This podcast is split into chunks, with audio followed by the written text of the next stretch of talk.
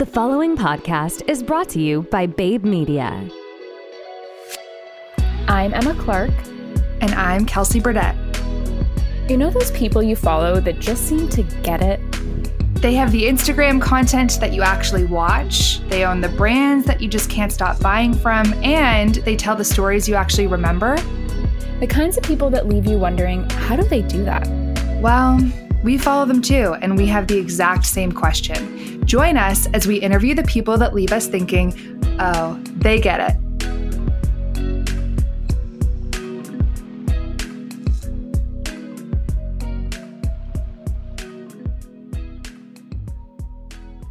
Hi, everybody. Welcome back to another episode of They Get It. We are changing things up again. And no, I'm not just talking about my nasally voice. I'm not feeling so hot, but that's not going to stop us from getting you great content this week. Don't you worry.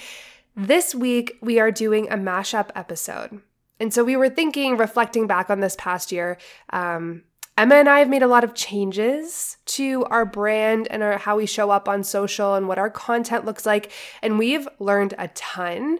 Um, we wanted to create this episode to show or highlight a bunch of founders that we've had on the the episodes throughout this past year. So we'll hear from Emily, the founder of New Beauty. We'll hear from Steph Gee of Gee Beauty, and then we'll hear from Jenna from the Silk Labs, all about the different buckets of content that they put out there, how they think about analytics, the tools and tactics they use, and then I will sprinkle in some of our learnings throughout the past 12 months too. So without further ado, let's get right into our first interview with Steph Gee.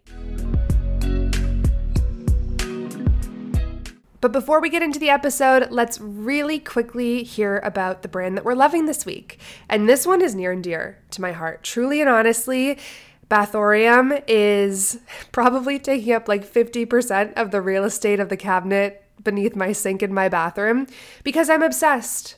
I'm obsessed with Greg, their founder, who I think is hilarious. I'm obsessed with their products, and I'm also obsessed with how it gives me peace of mind. I'm not joking, you guys. I was reintroduced to taking baths for the first time probably a year and a half ago, and I am hooked. So I've tried everything from homemade bubble baths to store bought bath bombs, and I have to say, they've all left me wanting more, with the exception of Bathorium. So take it from me, I'm not a bath snob, but I will say that the Bathorium products are just so luxurious. It's like thick, it makes the water viscous, they smell amazing. It is seriously like spa like qualities. And then when you look into it a little bit further, there's a reason that they're seen as such a luxury brand and that they're taking off. And it's because they use super high quality ingredients. So we're heading into the holidays. You're probably thinking, how am I going to survive a couple of weeks in a house with all of my family members? I'm telling you, your bath is your exit strategy. Whenever you're feeling overwhelmed, buy some Bathorium, Bring it with you to your parents' house when everyone's getting crazy and your uncle's being racist and politics start getting thrown around the table. You just, you know, politely excuse yourself, you go run a bath, and you just have a spa moment all to yourself. You're gonna thank me later. Everyone should really go check out Bathorium. We have a link in the show notes if you want to purchase through They Get It. We would be eternally grateful. And I'm just so excited for you to try it. Okay, let's get into the episode. I think knowing your buckets is so helpful. Okay, interesting. So I could probably take a guess at some buckets, but I'd like to hear from you on what they are because I see it as like lifestyle specific content, more beauty focused content, and then um, also like inspo content. Is that kind yes. of how you think of it, or am I off? Absolutely. So, my inspiration it's so funny because about two years ago, I was in such an Instagram rut. And this was before I really took my Instagram to a more serious level of commitment. And I was telling my sisters, I'm like, ugh, Instagram is just, I'm so not feeling it. I have no idea what to post. I'm so uninspired. And all of a sudden, I just like one night, it was a Sunday night, I was just like in my saved file. And I was like, wow, I have such good stuff saved that might not be from like this week, but I loved it at that time. And it, maybe it was like a, a, style inspiration or whatever it was. And that's when I started doing st- uh, Sunday style section, which was basically a roundup of things that I had saved each week. And then I started to share how I would categorize them. So mm-hmm. if it was a quote, I would it would categorize it as part of my feelings and if it was style or fashion it would go under style and if it was somebody's makeup it would go under beauty and i think that that also started to show it even showed myself what I'm interested in and what my buckets are because those were the things I was gravitating towards and saving on Instagram. And I love sharing quotes that resonate with me because it feels like I'm exposing a part of myself while still being a little bit protected by saying, I connected with this quote, maybe you will too, without saying, this is my heart on my sleeve. So mm-hmm. that was also like a big, it was so therapeutic for me because I, those quotes would be reflective of what I was going through. Mm-hmm. Um, so that's how Sunday Style section started, which is a big part of, I know people look forward to it because I think there's not many things on Instagram that you know are consistent. Yeah. I know you said with stories, like you know that you're going to see certain people every day, but with some type of more intentional piece of content. That's what I, I also like Sunday style because it keeps me grounded that on Sunday nights I have this beautiful piece to share with everybody. Yeah. Um, but definitely, like you said, it's definitely inspiration, whether that's like with visuals or or a quote, definitely with education, product knowledge, or makeup. Um, and then, of course, now I'm leaning into so much more video content. I've, you know, in the pandemic, really solidified my knowledge and calling it Steph Gee School so that people understood if there was going to be a Steph Gee School, you were going to learn something. And I try to make them about skin conditions or skin types versus getting into like a specific product. So I'll talk about pigmentation and all the different ways you can work on it, or mask acne and all the ways you can work on it. So um, that's also been great for me because I, when I was little, I wanted to be a teacher. And so now it makes sense why wow. I, I love to educate. Oh, so cool. And yeah, I mean, I'm definitely one of those people that looks forward to Sunday style section. It's so fun. I love it.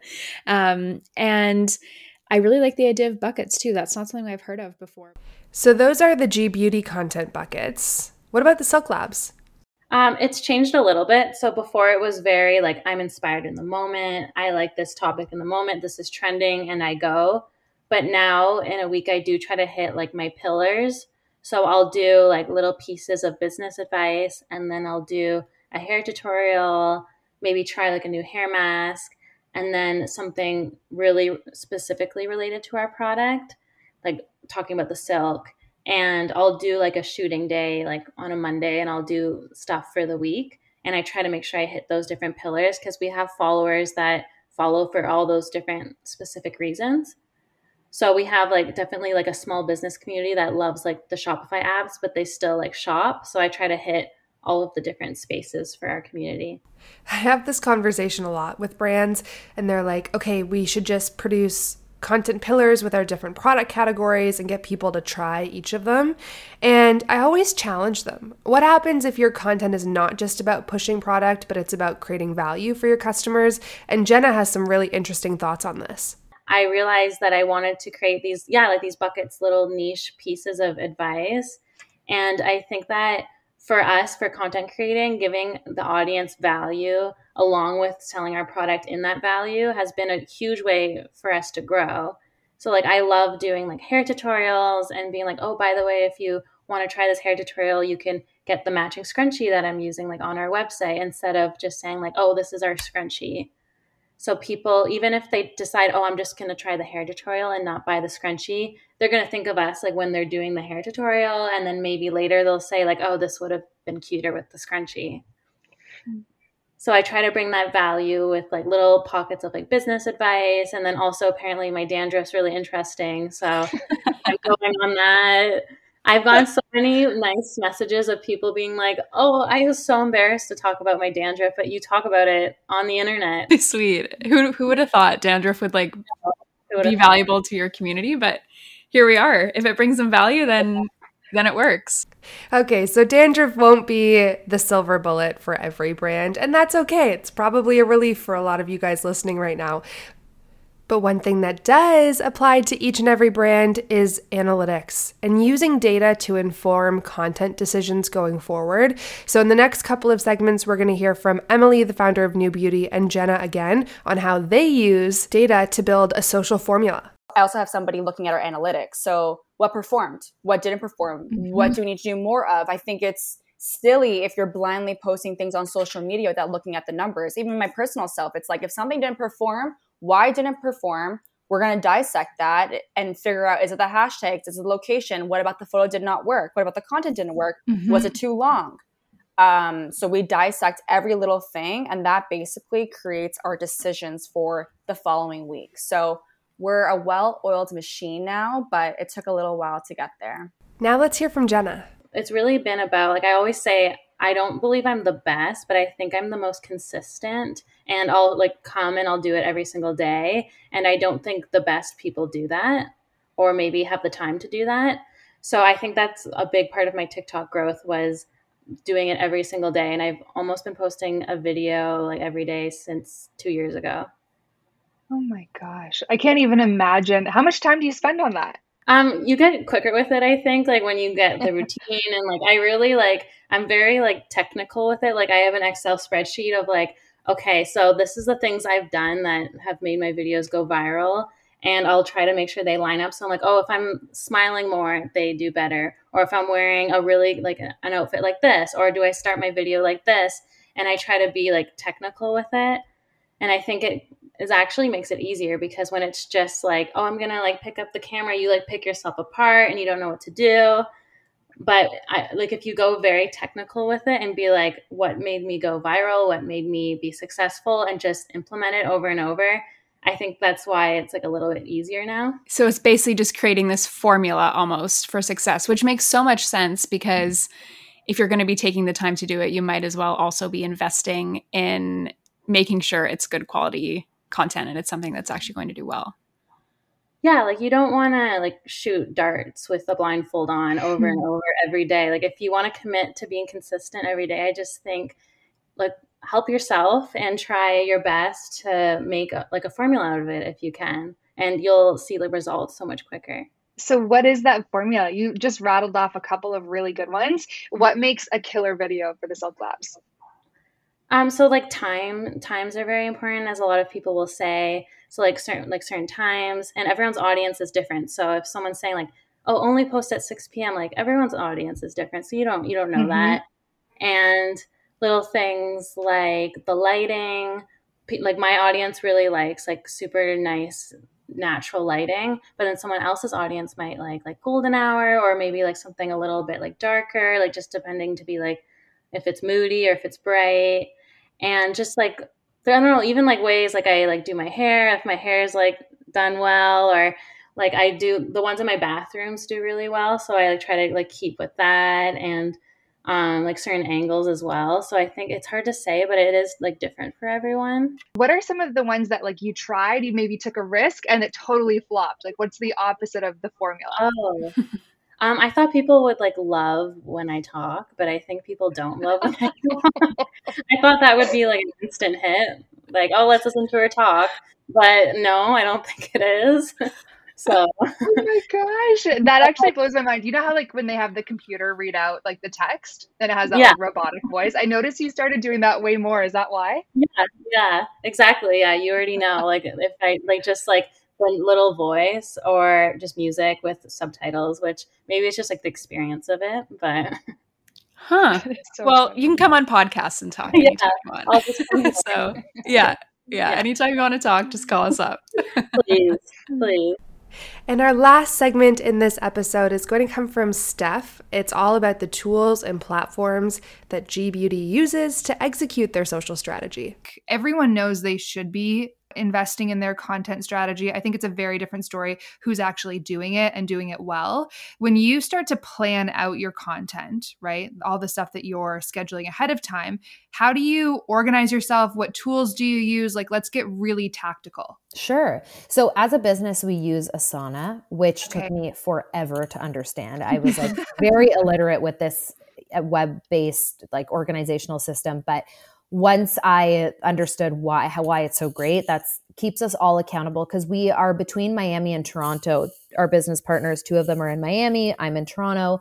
We have um, a couple different creatives that we'll consult with that are based in different parts of the world. And then we have our team based in Toronto now that are working from home. So you really need a, a central place, and email can just go all over the map and especially when you're sharing all these different files. So that's been great in terms of the business. I mm-hmm. love the app Planoly, which basically allows mm-hmm. you to mm-hmm. auto post and schedule. It's a little challenging when it comes to video audio posting or auto posting, but I do love it for especially when with our business like we are on such a schedule that it helps tremendously. And before we use planoly i was literally like i would put timers on my, or alarms on my phone to remind me to post and this just takes away so much stress. It's funny because i don't think enough people share the anxiety that comes with like social and being the fact that social has to be 24 7 is a lot of mm-hmm. pressure. And you you know especially when it comes to dms like as a business owner like the gee beauty dms are a sacred space because that is a legitimate person wanting information. And they might write us at 10 at night but we have learned that we don't have to answer them at 10 at night. We can get to them the next morning at 9 a.m yeah. and it doesn't have to control your life and that was really important to set those boundaries. Um, and then of course like email is is always you know that's always going and i i love sending things back and forth over instagram. We have a lot of instagram group chats where we're sending content we're inspired by or things we want to um, maybe take from a brand and we'll you know save it so we can ask permission to share it so we're really using i say those three platforms the most All right, everybody, thanks so much for sticking around for this entire episode. I hope you got some good takeaways.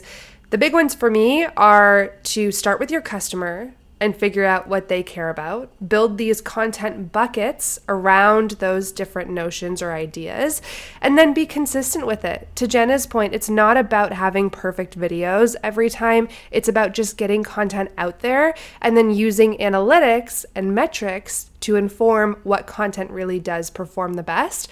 And obviously, once you get some content out there and you start to get a better feel, investing in tools and platforms can really help take it to the next level. I know that Emma and I have started investing in the tools and platforms. We are massive Notion fans. We also are loving Hootsuite for scheduling all of our posts. And so, if you guys have other tips or if you have other platforms that you recommend to our community, please slide into our DMs at they.get.it on Instagram or they get it on TikTok. And we will talk to you next week. Until then, we hope you have a beautiful week and we'll be back with more great content in no time. Bye.